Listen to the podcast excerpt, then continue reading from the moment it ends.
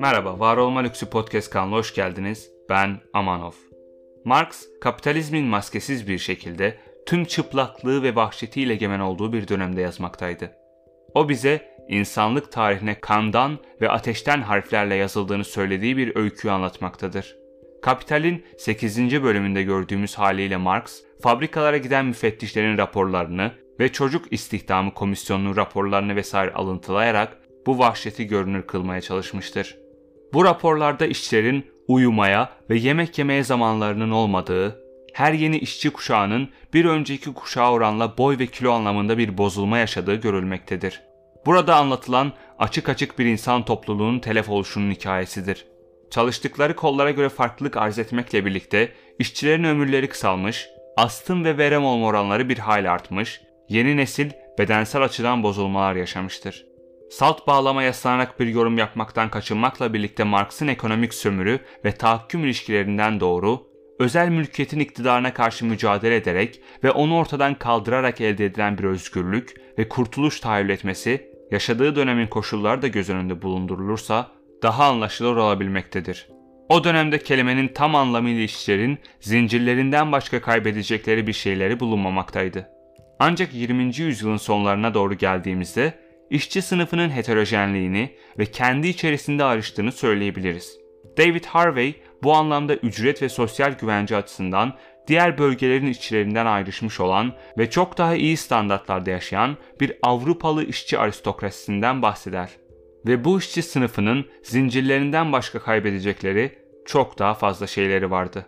Jacques Bidet'e göre kapitalizmin gelişiminden doğup gelişmesi gereken devrimler gerçekleşmemiştir. Ayrıca 20. yüzyıla geldiğimizde ortaya çıkan yeni insanda beklenen özgür üretici değil, neoliberal iktidara tabi kılınmış bir özne olmuştur. Foucault da bu noktada ekonomik sömürü ve tahakküm ilişkilerini de asla dışarıda bırakmamak ile beraber neoliberal iktidara tabi olan öznenin boyun eğdirilişini ele almıştır. Çünkü ona göre faşizm ve stalinizm deneyimleri bize ekonomik sorunları çözdüğümüzde diğer tüm sorunların hallolmayacağını göstermiştir. Marx kapitalizmi insani gelişmenin bir uğrağı olarak görmekte, tıpkı köleci toplum ve feodal toplum gibi kapitalist toplumun da doğal bir toplum olmadığını iddia edip bu sistemin insani gelişmenin ileriki evresinde yıkılacağından şüphe duymamaktaydı.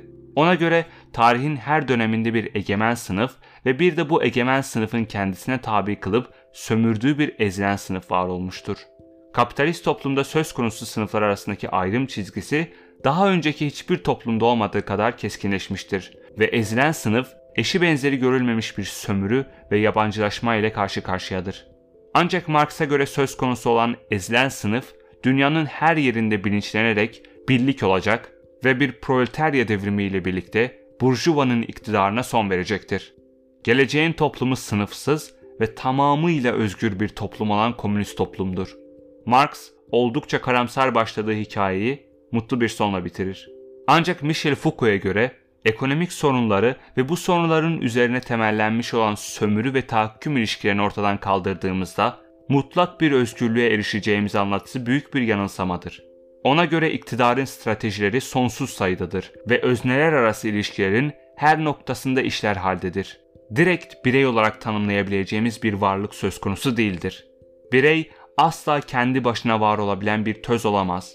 Birey başlı başına iktidarın bir ürünüdür ve iktidar kurduğu birey üzerinden işlemektedir. Foucault'da birey hem iktidar ilişkileri tarafından kurulur, hem kendisini kuran iktidar ilişkilerinin taşıyıcısıdır ve hem de bu iktidar ilişkilerine karşı direnebilme imkanına sahiptir. Foucault'un öznesi ancak iktidar ilişkileri içerisinde var olabilmekte ve var olduğu süre boyunca da iktidar ilişkilerinden asla tamamıyla kurtulamamaktadır. Foucault'a göre mutlak bir özgürlüğün olduğu iktidarsız bir toplum ancak soyutlamada var olabilir. İktidar her yerdedir.